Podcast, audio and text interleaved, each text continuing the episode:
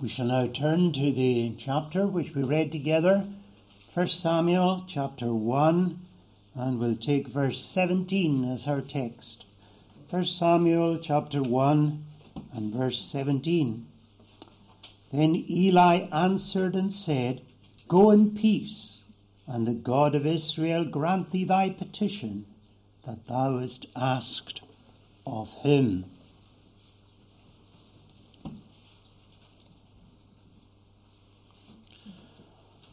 Samuel was a mighty prophet of the Lord. He was one of the greatest of the Old Testament prophets. He was raised up at a critical point in the history of the children of Israel.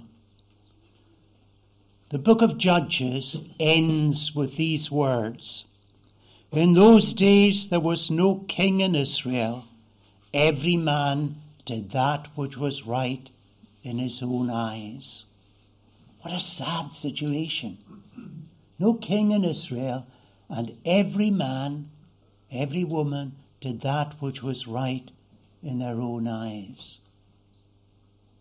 But does that not describe the situation in our own country today? In our Western world? Everyone does what's right in their own eyes. When it comes to marriage, is that not the case? All kinds of marriage, same sex marriage, all kinds of immoral relationships, and who dare criticize them? I'm free to do what I like. That's the attitude. And if you say, that's wrong, you're guilty of hate crime, so they say.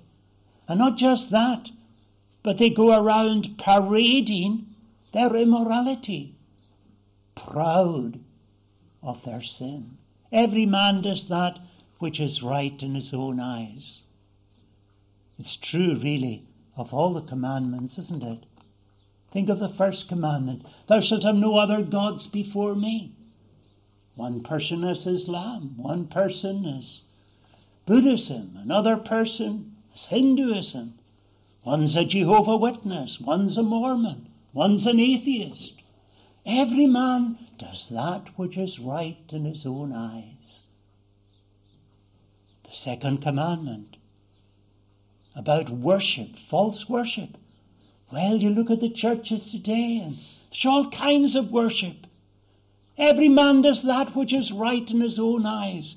What pleases me, what entertains me, what turns me on, any kind of music and bands and choruses and dancing, who knows what else.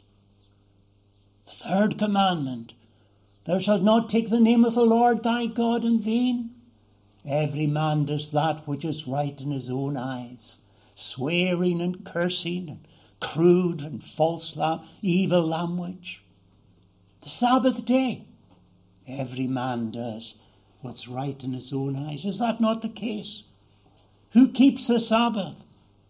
Who of your neighbours keeps the Sabbath? You see them out in their gardens, you see them washing their cars, you see them watching the football or whatever. Every man does that which is right in his own eyes. The fifth commandment Honour thy father and mother, respect authority. Oh no, I'm free. I can do what I like. I live the way I want, and so it is. Every man does that which is right in his own eyes. That was what it was like in the days of Samuel. But God raised him up and raised him up with a purpose. He was used by God to turn Israel back. And he became a wonderful judge filled with the Spirit, a wonderful prophet, and eventually he anointed David a man after God's own heart, to be the King of Israel, a type of the Messiah, Israel's greatest King, and the forerunner of the Son of David, the Lord Jesus Christ. Samuel. And here we have the birth of Samuel in this chapter. Well, first of all, we have here today a troubled soul. Hannah was a greatly blessed individual. She had a husband who loved her. She was in a wealthy home. Lovely home. She was well dressed and she had plenty of food. When they came with an offering to the Lord, you notice that they brought three bullocks, a huge offering, an ephah of flour, again a huge offering to the Lord. They were a very wealthy and prosperous home. So there she was. She had this lovely home. She had nice clothes. She had a husband who loved her. Everything seemed to be going so well for her. And yet, she's a troubled soul. Why? Because there was one thing wrong. She had no child. And it was seen as a great shame in Israel, particularly in Israel, not to have a child. There was such blessing connected with a child who would be born, the seed of the woman who would bruise the serpent's head, and barrenness was seen as a curse. Every woman wanted to have children. And it wasn't just that she didn't have a child, that was enormous. But to make matters worse, her husband had another wife, Peninnah, and she had lots of children. It was allowed in the Old Testament to have more than one wife. But it was never set forth as good. In fact, in every case where there is more than one wife in the scriptures, you see the same thing. It leads to trouble, jealousy, and conflict and envy. Why? Because God set out at the beginning how it should be. God created man in his own image, male and female created he them. God created Adam out of the dust of the ground and breathed into his nostrils the breath of life. And then you remember how he brought a great sleep, deep sleep upon Adam and took a rib out of his side and formed not two women, but just one woman out of that rib. Brought her to Adam. And he said, Bone of my bone and flesh of my flesh, therefore she shall be called woman. A man shall leave his father and mother and cleave unto his wife, and they two shall be one flesh. Not they three or they four, but they two shall be one flesh. It was allowed, but it was not approved of. The first case that we have of a man having more than one wife was a man called Lamech, a murderer, a wicked man. So here's this man Elkanah He's a prosperous man, very wealthy. He has two wives, and Hannah is his favorite. Very likely she was very good looking. Maybe she had a very pleasing personality. She was a godly woman. There was so much that was attractive about her. But then he had this other woman, Peninnah. And when they had the feast there, up at Shiloh, he would give a portion to Peninnah and to her children, but to Hannah he would give a worthy portion, a special portion. He was making it so plain that Hannah was his special one. And of course, Peninnah felt jealous. And Peninnah knew how to wind up Hannah and how to make her feel horrible and sad and miserable. And so there was this conflict going on. Hannah provoking, being provoked by Peninnah, and eventually one day it came to a head. There they were at Shiloh. It was a time of feasting, of joy, and of gladness. Hannah got her double portion. Peninnah was provoking her. And all Hannah could do was weep. She felt so sad. She felt so bereaved, so, as it were, under a curse. She felt everything against her. Her husband said to her, Am I not better unto you than ten sons? But she couldn't see it that way. She felt so sad. So sad, in fact, that she couldn't eat, couldn't drink. All she could do was weep. And in the end, she got up. The feast was over, and she went to the door of the tabernacle. And there she poured out her heart to the Lord. I wonder, are you somebody today who's got a big trouble in your life? Maybe nobody here knows about it, but there's something that's grieving you, that's worrying you, that's burdening you down, something inside. You're deeply troubled. You're afflicted. You're sad. Your heart's broken. You long for a certain answer. You long for deliverance. But there's this gnawing pain, this anguish, this agony. Hannah, a troubled soul. Are you today a troubled soul? But then, secondly, we notice here a real prayer. Some prayers are just repetition. You know how some people say the Lord's Prayer. Maybe they say it every day and they run through it like they would through a nursery rhyme. It's not prayer. And then there's another kind of prayer where, yes, you use your own words and you say, Lord, bless this, Lord, bless that, bless this one, bless that one heal this person. And again, it's just it's a kind of matter of duty. And it's said, and you go through it. And there's no real meaning in it. You're barely concentrating on what you're doing, you're just going through the form. How different that is from real prayer.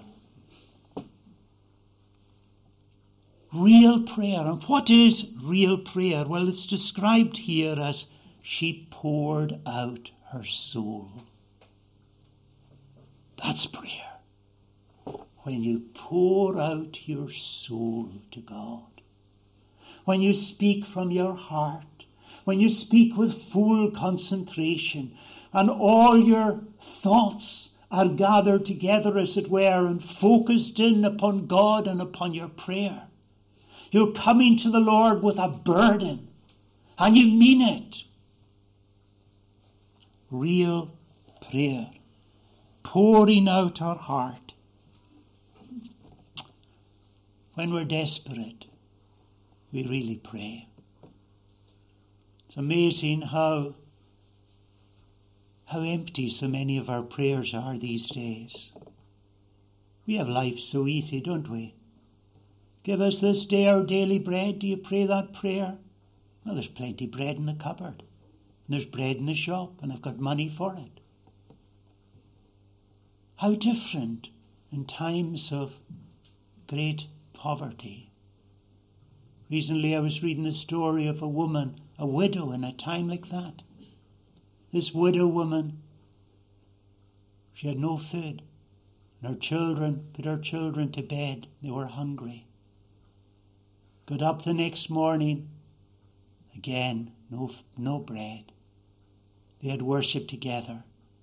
And she prayed, prayed for bread again. How earnestly she prayed. Could she send her children to school when they had nothing, nothing to eat? How earnest in the depth of her need. And then there was a scratching at the door. She went to the door, and there was a dog with a large loaf in its mouth. The ravens had fed Elijah, and the dog fed this woman and her family. The Lord hears real prayer, earnest, serious prayer. And that's the way our prayer should always be. God has no delight in half hearted prayers, ritualistic prayers, empty words. They just mock God. Don't mock God with your prayer, but pour out your heart to God. Ask God for a sense of your need so that you will pray for your need, for those things you really need. And we might have plenty of the riches and prosperity of this world and yet have real need. And every one of us has real needs if only we understood and saw what these needs are. If only we saw how great God is so that we would really praise Him. If only we saw how good the Lord has been to us so that we would be really grateful and thankful to Him in our prayers. If only we saw the needs of the world around us as we should see them, then we'd pour out our heart to God, pleading for the salvation of those around us. Real prayer. Do you know what it is to, to really pray? Not just playing with prayer, but really praying. So here she is, and she prays and she pleads for a son, pleads that the Lord would give her a man child. And she makes a vow, a promise, a solemn promise to God. If God will give her a son, she will give that son to the Lord. She will devote him totally to the Lord. No razor to come upon his head, he will be a Nazarite from the womb. And he will spend his days serving God. She wants God to be honoured, and she wants God to be put first. We are to pray in that way with our whole heart, but seeking not my wealth, my prosperity, my honour, my glory, but seeking the glory of God. Real prayers with real tears. Next, we notice a bad misunderstanding. She had gone to the tabernacle, and there was Eli sitting by a post of the temple or of the tabernacle, sitting there. She wanted to be at the tabernacle because that was where God dwelt, seated on the mercy seat above the Ark of the Covenant between the cherubims in the Holy of Holies. There at the tabernacle, the sacrifices were being offered, animals were being slaughtered, the blood was being shed, the atonement was being made, the types were being offered, and the blood of Christ was being displayed. Why should God answer our prayers? Because we're good? No. Because we're faithful? No. Because we're earnest? No. Because we need it? No. The only reason why God should answer our prayers is for Jesus' sake. Because Jesus died on the cross the blood of Christ earns an answer for our prayers. And Christ takes our prayers and puts them along with his own intercession in the censer of the Lord and burns the incense, as it were, the sweet savour of his incense, his sufferings, his death, mingled with our prayers, makes them acceptable to God so that He gives us an answer in mercy. There she is then at the door of the tabernacle. And as she prays, she doesn't pray out loud. She's speaking in her heart. Her mouth is moving as she mouths the various words. Her lips moved, but she said nothing. And there's Eli, the old man, the godly old man. And he was a godly old man. I've heard people criticize Eli and put down on him, but Eli was a mighty man of God. He had his faults, and so do you and I. And so does every other godly man in the scriptures. We all have our faults. There's none righteous, no, not one. And there's no servant of the Lord perfect. He had his faults, but he was a godly man, the high priest. And Eli's watching this woman, and he sees how her mouth is moving, but nothing is coming out. And he sees her distress, and he doesn't understand it. He thinks she's drunk. Well, it was a time of feasting, and sometimes the godless women would, and godless men too, would overindulge. They would eat too much and they would drink too much at the feast time, and so they would end up drunk. And he takes her for an ungodly woman. And he says to her, Put away your wine from you. How long will you drink wine? He misunderstands her. Sometimes, friends, we can be misunderstood. We can be misunderstood by even godly people, and maybe misunderstood by the elder, and even by the minister. And that can be very hurtful. But you've got to realize that the minister's not God, doesn't know everything. And so sometimes he says things and he does things that he shouldn't. But there's one that will never misunderstand us. That's God. And that's a wonderful comfort to us. Even although everybody, even although everybody in the congregation would misunderstand you, it's a great comfort to know that God understands, God cares, and God knows what you're going through. But then a wonderful encouragement. She explains to Eli, she has not actually eaten anything. She's not drunk any wine or strong drink. she is speaking in the bitterness of her soul to God.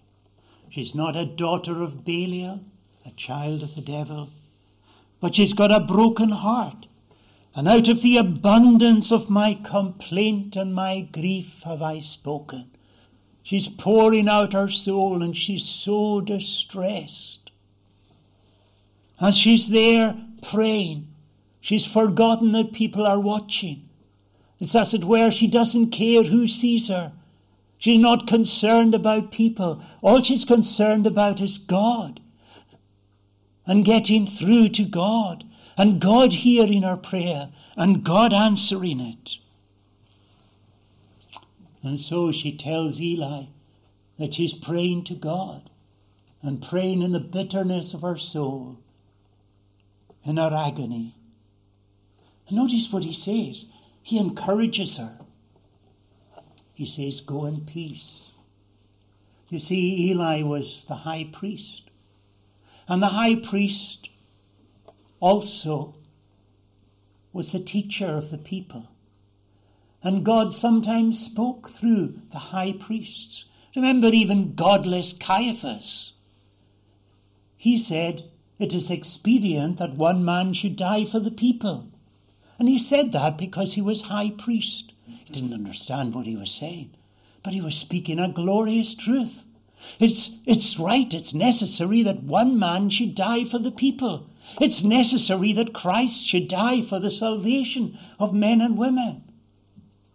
It was a glorious truth that the wicked high priest was saying, and God was using the mouth of Caiaphas. Well, here's godly Eli, and God is using Eli's mouth. And he, she, Eli says to her, Go in peace, the God of Israel grant you your petition. Trust God. And she did.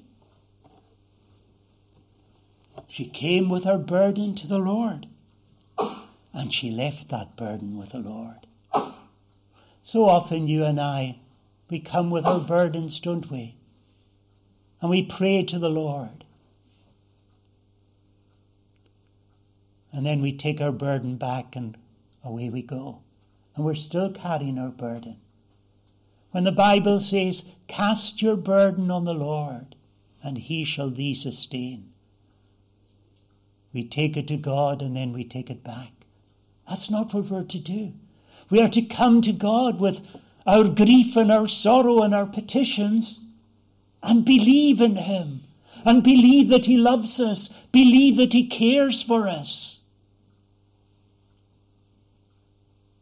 Trust God. Trust in the Lord with all thine heart and lean not to thine own understanding. Trust in the Lord Jehovah, for in the Lord Jehovah is everlasting strength. Go in peace. The God of Israel grant thee thy petition. And she believed. And she went away, and she ate, and she drank, and she was no more sad. She had prayed a real prayer, and she left it with God, and believed that God would give her what was good. And God will always give his people what is good. Oh, taste and see that God is good. Who trusts in him is blessed. Fear God as saints. None that him fear shall be with want oppressed. The lions young may hungry be, and they may lack their food, but they that truly fear the Lord shall not lack any good. Be anxious for nothing, be careful for nothing, but in everything by prayer and supplication with thanksgiving, let your requests be made known unto God and the peace of God, which passeth all understanding, shall keep your hearts and minds, shall guard your hearts and minds through Jesus Christ. Be careful for nothing, but cast your cares on the Lord. Trust Him. And that's what he did. And so next we see how a special child is born. They go home and Elkanah knows his wife, and in due time the child is born. This child who has to have a great role in the history of God's people. And it's fascinating to see how very important individuals in God's kingdom are often born to barren women. We think of Isaac, what an important person Isaac was. Born to barren Sarah when she was 90. We think of Jacob. Rebekah and Isaac had been married for 20 years before Jacob was born. Yet, what a significant person Jacob was. And then we think of Joseph. How Rachel longed for a child for many years. In the end, she said to Jacob, Give me children or I die. And God, in His mercy, gave her a child. And she called his name Joseph because God would add another. And God did add another. And Benjamin was born, but she died, giving birth to Benjamin. Give me children or I die kind of frustration and anger with God. And God gave her what she desired. But she died, giving birth to Benjamin. We think of Manoah and his wife. They gave birth in their old age to a very important child, Samson. He again wasn't perfect, but he was a mighty man of God and the Spirit of the Lord came upon him. And God moved him between Zorah and Eshtaol. In the camp of the Lord, he was moved by the Spirit, and he began to deliver Israel out of the hand of the Philistines. And he destroyed more through his death than through his life, and so became a type of Christ who saves us through his death. And then we come on, of course, to John the Baptist, Zechariah and Elizabeth in their old age. They have a child.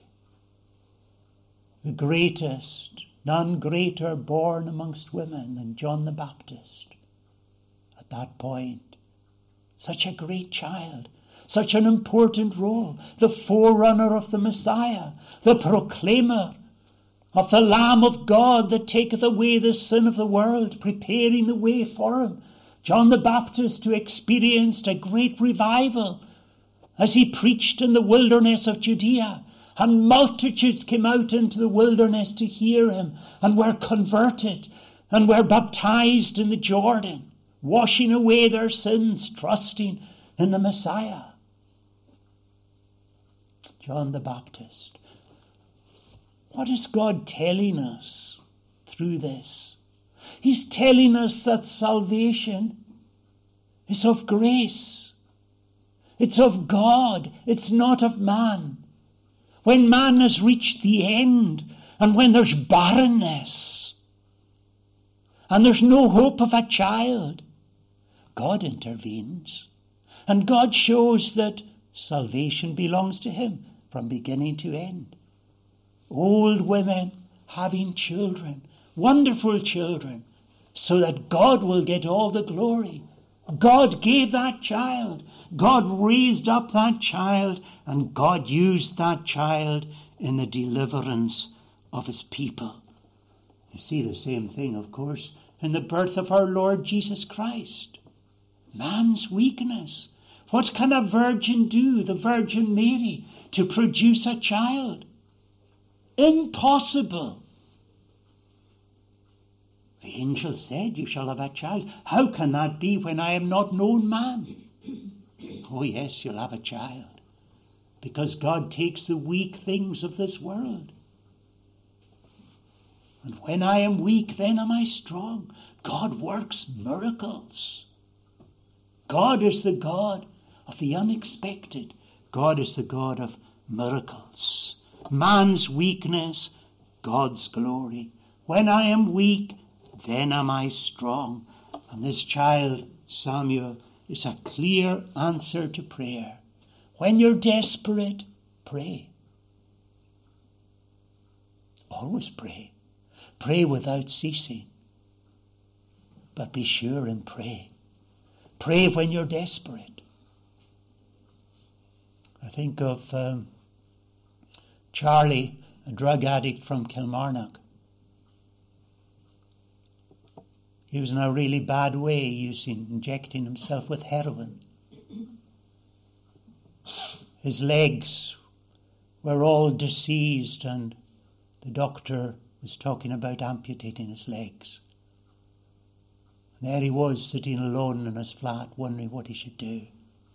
He remembered that he'd been taught in Sunday school. Long, long ago, he'd been taught in Sunday school.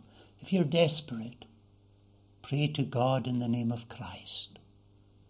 And he prayed to God in the name of Christ. He never took drugs again. Today he's an evangelist and he's still got his legs. He goes about doing good. Wonderfully transformed. Because God answers prayer and God answers even the prayers of the unconverted. Yes, in his providence, He's gracious even to the unconverted who cry out to Him in their desperation. And so she had a child and she called his name Samuel, meaning that I have asked him of the Lord. And finally, we see that uh, this child was given to the Lord. Hannah had made a vow and she kept it.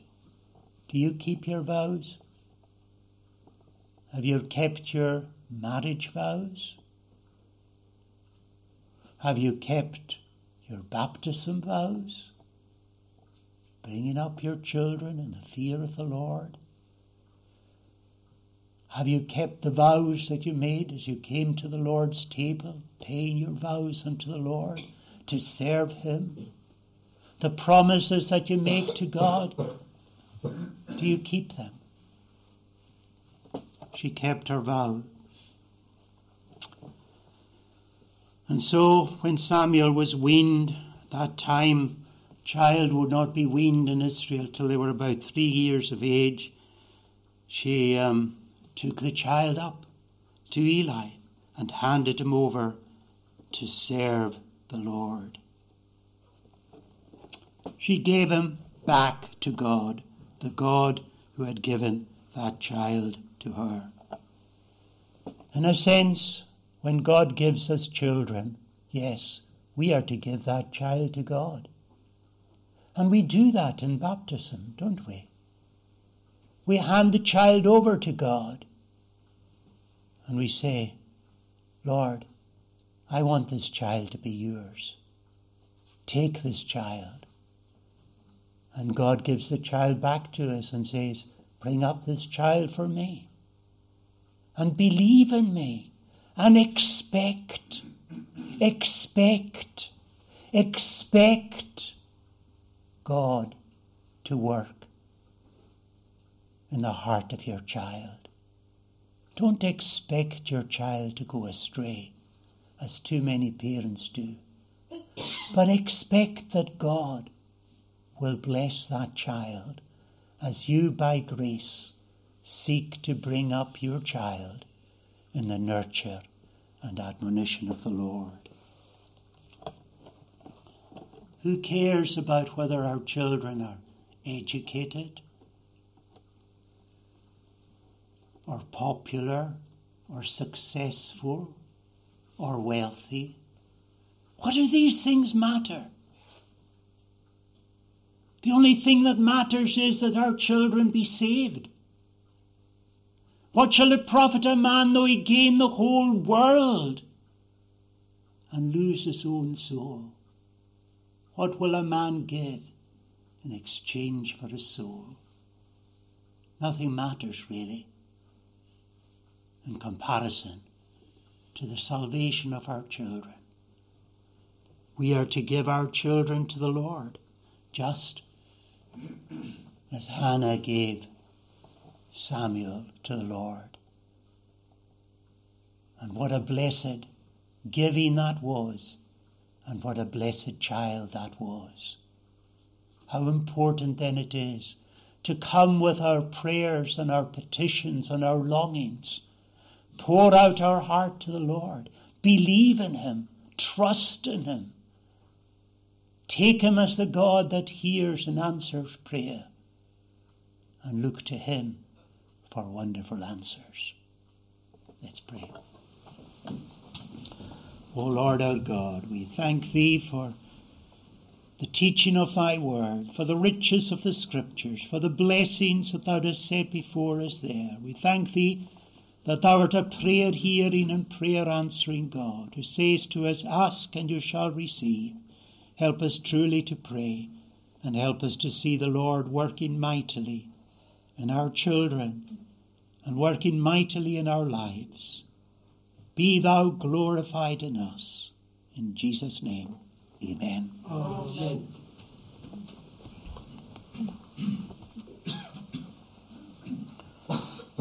Our closing praise is Psalm 116. Psalm 116, and we'll sing verses 1 to 6. Psalm 116 I love the Lord because my voice and prayers he did hear. I, while I live, will call on him who bowed to me his ear. Of death the cords and sorrows did about me compass round, the pains of hell took hold on me. I grief and trouble found. Psalm 116, verses 1 to 6. I love the Lord because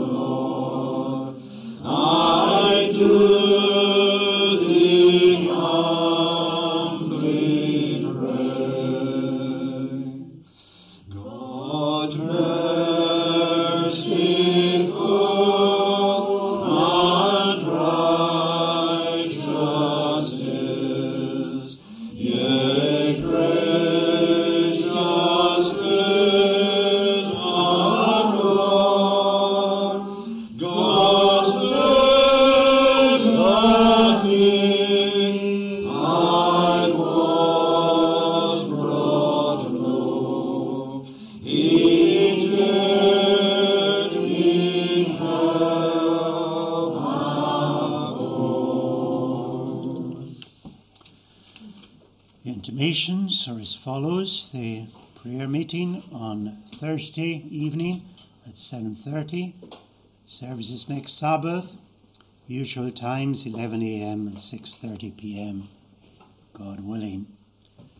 There are some May witnesses ready for collection today. Uh, as happened last month, only part of the order has been delivered.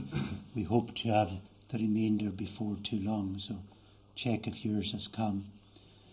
Uh, the leaflets on the table about the book, there are leaflets on the table about the book written by uh, Reverend Hugh Ferrier entitled Ministers of the Free North Church, 1843 to 1874. If you wish a copy, then put down your name, and if 10 copies are requested, it'll be £6 a copy. Also, another book, the latest edition of the Seminary Journal, is available. Uh, volume 6 has just been published, and it's hope, hoped to have it available for collection at the Assembly next week. The price for collection from the Assembly is £5 per copy, as opposed to the retail copy price of seven ninety nine. There are a few leaflets on the table and a sheet for names for those interested in that um, book as well. And Mrs. Clark, there's a meeting there about a notice there about Mrs. Clark being home now from hospital, and we trust better. Close the benediction. The grace of the Lord Jesus Christ, the love of God, and the com- communion of the Holy Spirit be with you all, now and forevermore.